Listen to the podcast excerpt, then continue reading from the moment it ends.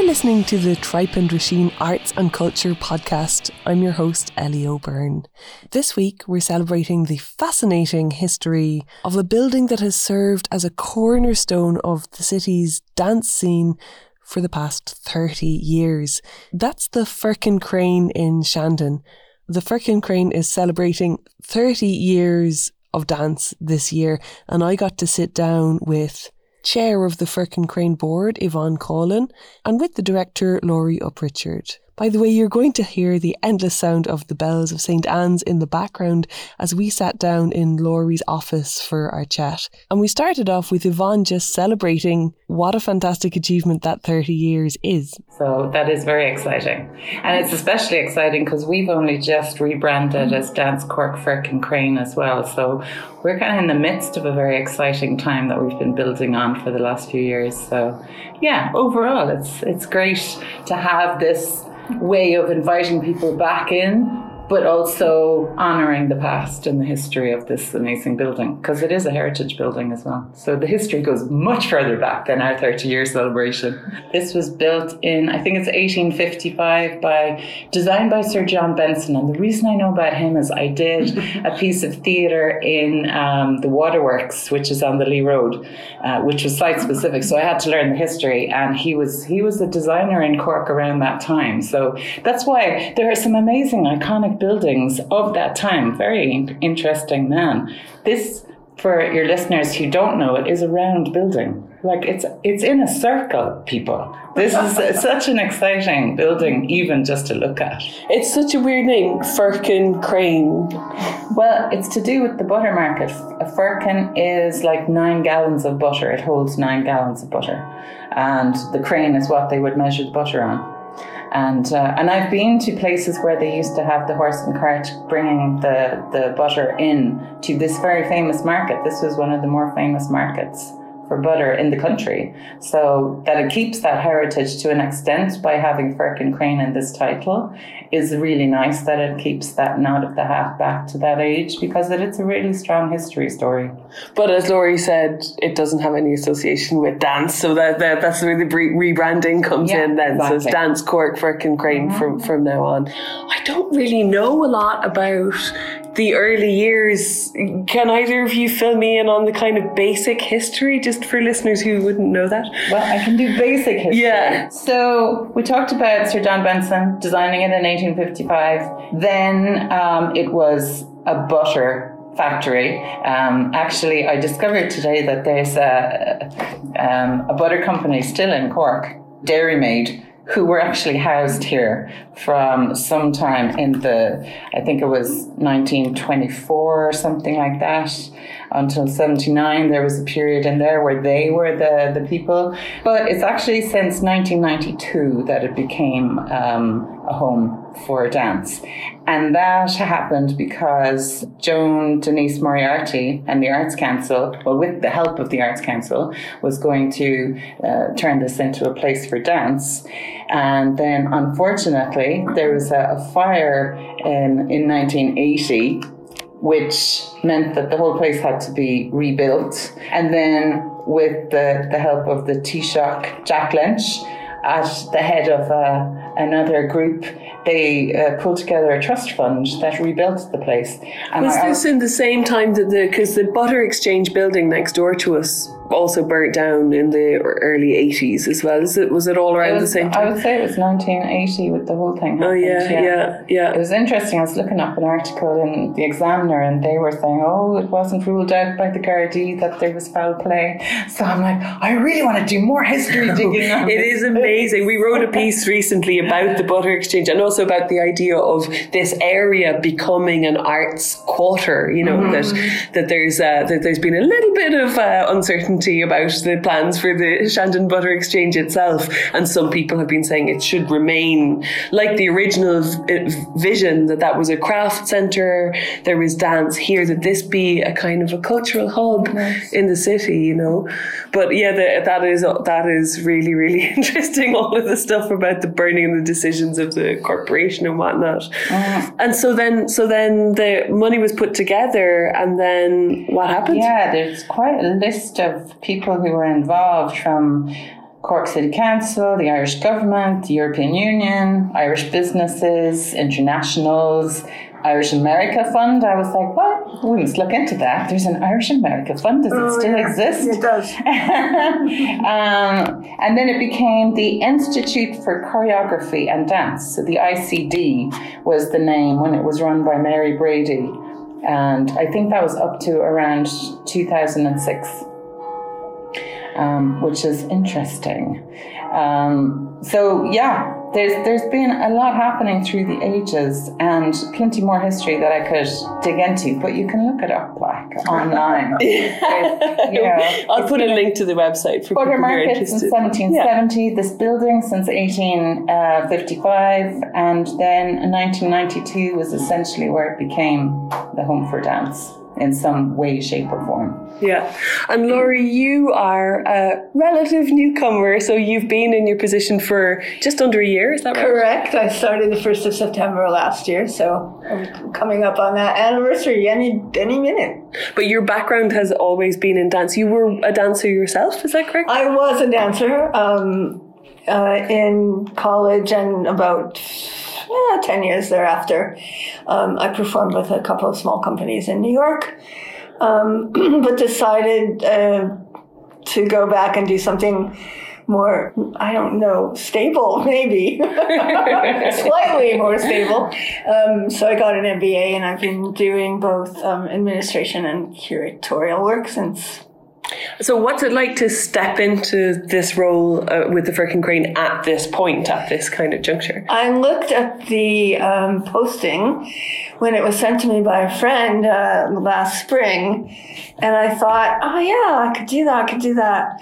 It'd be great to do that. It's really necessary. It needs to be done, and there's so much potential. And of course, we were hopefully then and still hopefully are coming out of COVID. And the idea of reawakening a space and opening it up for artists to work in was just really uh, appealing to me and, and very, you know, challenging and interesting at the same time. For some listeners who won't f- frequent the Firkin Crane, I've been to a lot of amazing dance performances here and, and, and interviewed dancers here, and you know, there's be, always been incredible stuff going on. But because it's out of the city centre very slightly, it's still something that there's a bit of a challenge to get people to come to. So, uh, who can describe for me what happens here? Because there's a kind of a multifunctional kind of a role. I mean, obviously it's a performance space, but it's a lot more than that. Who'd like to fill me in on that? Well, we can probably come at it from a few angles. It's got two theatres, so that's the amazing thing as well. That there's an upstairs theatre that seats about two forty six. Is it, Laurie? I think it's something like that. 238, I don't Yeah, yeah. Um, Over 200 Just- anyway. Yeah. yeah. And then downstairs it's about 100 in the round. And then we have studios, um, varying sizes for dancers to work in. There's also a few community groups that have done work here. Through the years, it's offered support to community arts in various ways. It's worked with Cork Midsummer. There's a huge community aspect to it, definitely. It's very well supported by Cork City Council. So we want to go and be a stronger advocate for dance. We host residencies, we host a, a number of classes, and we also have performances and workshops. You know, post COVID, I think it's been a long road for artists, dance artists particularly, because you can't work alone. You know, you're not a writer, you're not a composer. Um, you need other people, you need collaborators. So we're very happy to be supporting about seven or eight artists this this autumn in residencies Fantastic. making new work, including this week. We have Jean Butler upstairs who will premiere her piece in the Dublin Theatre Festival in October. And to make the space accessible for those kinds of artists to work is just an honor for me. And was dance particularly hit hard by COVID? I mean, Very presumably hard, very hard. actors could go on Zoom and rehearse scripts together, but dance is physical. You have to be in a space with a Dancers person. right? and choreographers did go on Zoom. It wasn't fun. you know, you can't see three dimensionally and the lag between things. I mean, people did some really creative and interesting things. Don't get me wrong, I'm saw a lot of them and was really excited about some of them, but it's not the same as being in a room together. No, well, it's not a three dimensional tactile thing. Tactile yeah, form. yeah, Sure. yeah, Yeah. And I, I mentioned already this kind of idea of us being very slightly outside of the city centre Mm. and stuff like that. What are the challenges in getting like good engagement with dance? Sometimes it feels like it's the the overlooked art form, you know, like that. There's a lot of um, emphasis on making sure that people engage well with theatre and all of these different things. Dance is this kind of thing. It seems like there's only a specialist audience for it. I, I disagree with that. Yeah, of course you're going to disagree. Wholeheartedly. Yeah. Um, and I feel like it's almost my mission to demystify dance. Yeah. Dance is an art form. It's a visual form in a sense. It's not a linguistic or a narrative form. It's not as verbal as theater. Um, it's more like vis- um, a visual art that moves. And if you can just relax and kind of take a chance on things, you're not going to like everything. That's fine. You don't like every movie you see. Um, you don't like every piece of music you hear. So just take a chance and see what you think. More people understand dance than think they do. They say, I don't get it. If you say, but what did you see? And you kind of talk about some possible ways of looking at things. Um, it's it's it's just a translation from one sort of brain segment to another. I think. What are your main audiences here? Because I've come up to obviously there's a couple of family shows a year where you have kids. Obviously they're always Yeah. thronged because you have all family and stuff like that, and then you have uh, different performances.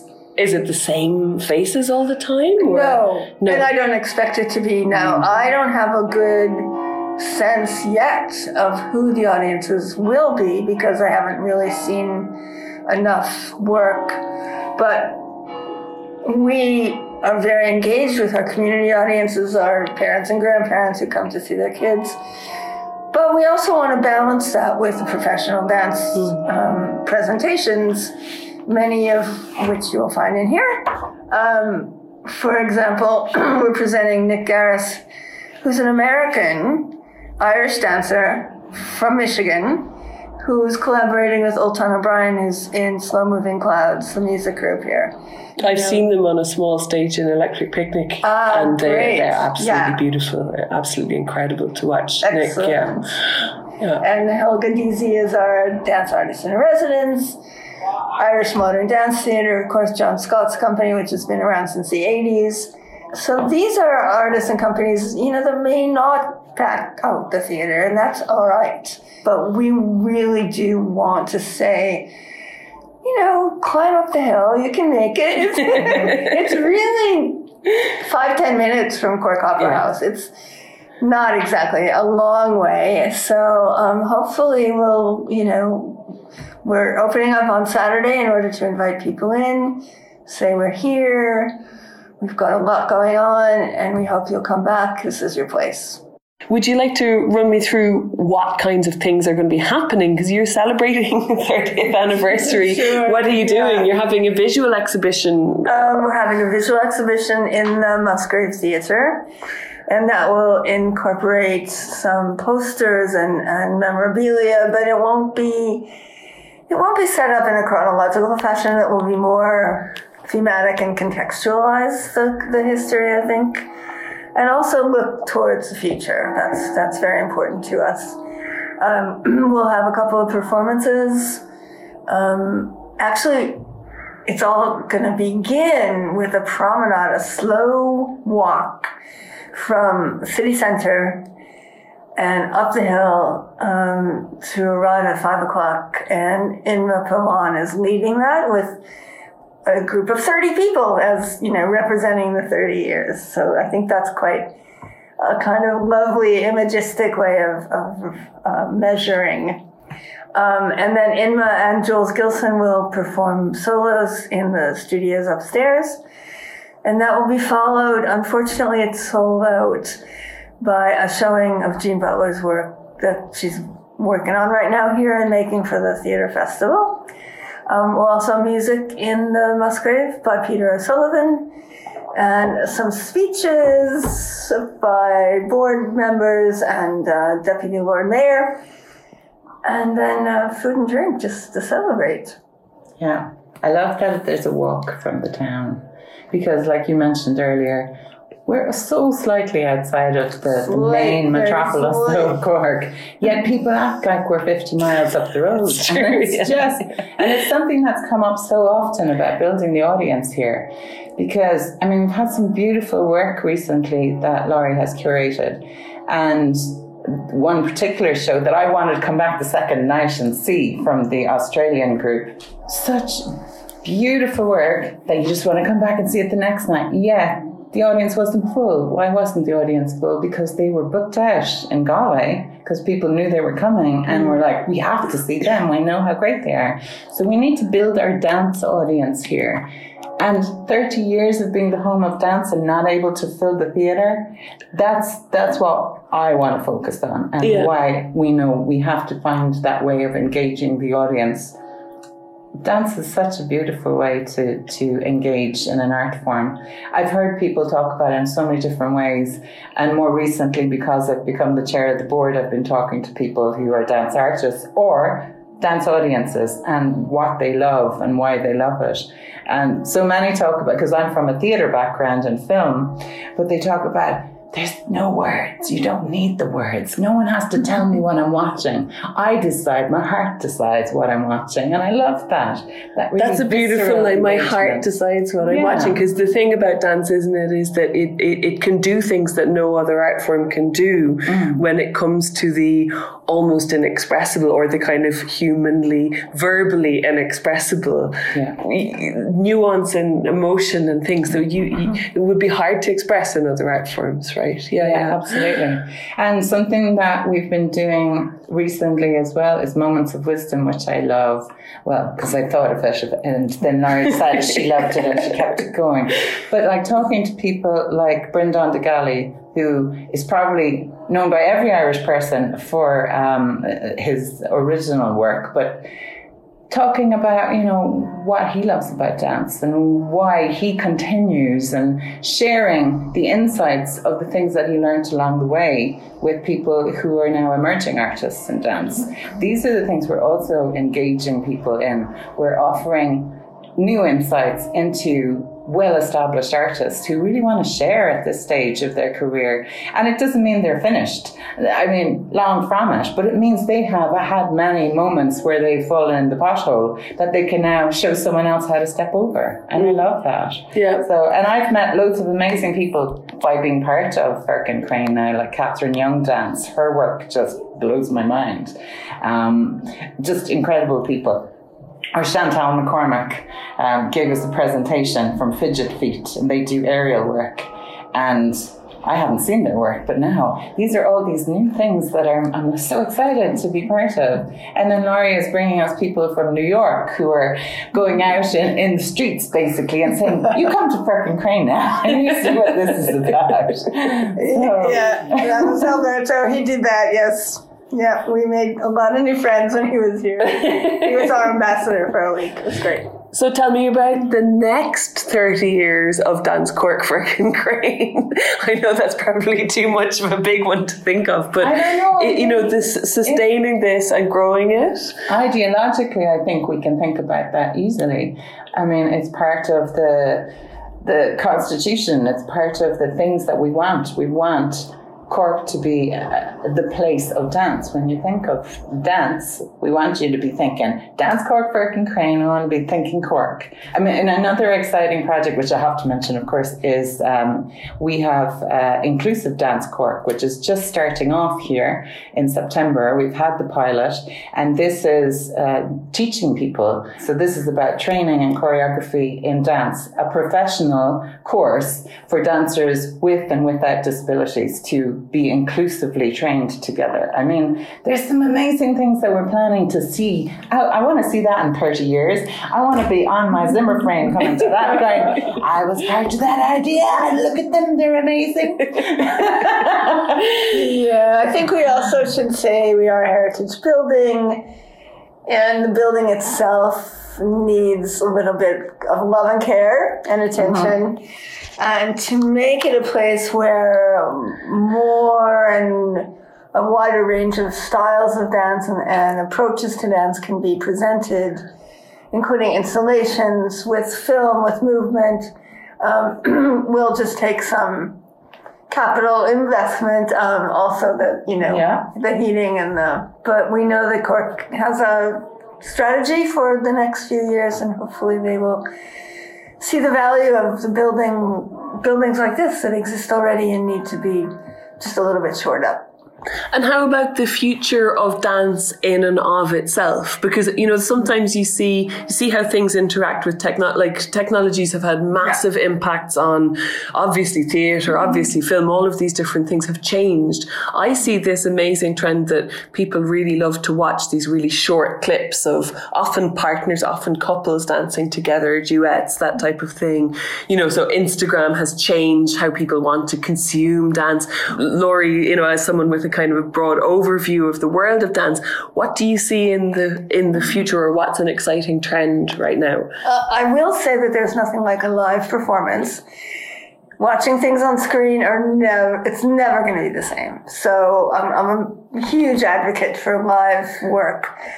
But that live work can be interdisciplinary in so many ways. You know, if we can have the wherewithal to be open and to be have the, the technical capacity to show work that is some partly film, partly live, partly static, partly an exhibition. I mean, all of those. I think the main thing is I think dancers are getting off the stage and they're getting on the floor. And they're, they're working with other media, and I think that's really exciting. Interacting sometimes with other, Uh-huh. th- like with LED lights and digital display the panels and audience. screens and and the audience. Yeah. yeah, yeah. Well, I mean, Firkin Crane has done bursaries in the last few years where we've had uh, dance artists working with musicians and writers in, in you know one single piece to, to start that collaboration.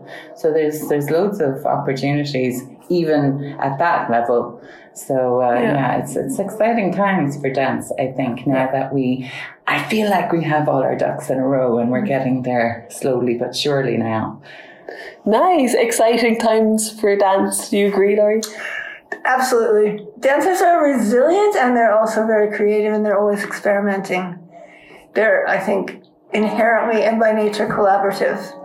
So I think all of those mean that we'll see enormous changes that we don't even expect right now. Listen, I'm, I'm, I'm, I'm saying listen because we're listening and have been listening right the way through this to the fantastic sound Church. of St. Anne's Church and the bells. yeah. Uh, and uh, thank you both very, very much. That's been fantastic and congratulations. 30 years. Quite Thank the you. achievement. Thank you very much. That's great. You've been listening to the Tripe and Drisheen Weekly Arts and Culture podcast, and I'm your host, Ellie O'Byrne. Tripe and Drisheen is a totally independent, completely advertising free local news substack for Cork City and County. If you like what we do, I hope that you'll consider paying us to continue to do our work. You can subscribe for just 8 euros per year or 8 euros per month. And we also have a function for people who can't commit to regular amounts of money. We also have a function whereby you can click and you can leave us a one off tip, which is just a payment of your choice. You'll see that button on the bottom of our articles. If you do these things, you can help us to continue to produce local journalism that we think is of real benefit to Cork City and County. But also, we don't believe in paywalls, so feel free to read if you want to and you can't afford to do these things. Times are tough for a lot of people right now. If you're not in a position to support us financially, maybe you could just share on social media, point other people in our direction, and just help to spread the word about Tripe and Drisheen. You can find our social media at Teedrasheen on Twitter or Tripe and Drisheen on Facebook and Instagram. And any and all shares help us to spread the word about what we're doing. Thanks so much and talk to you next week.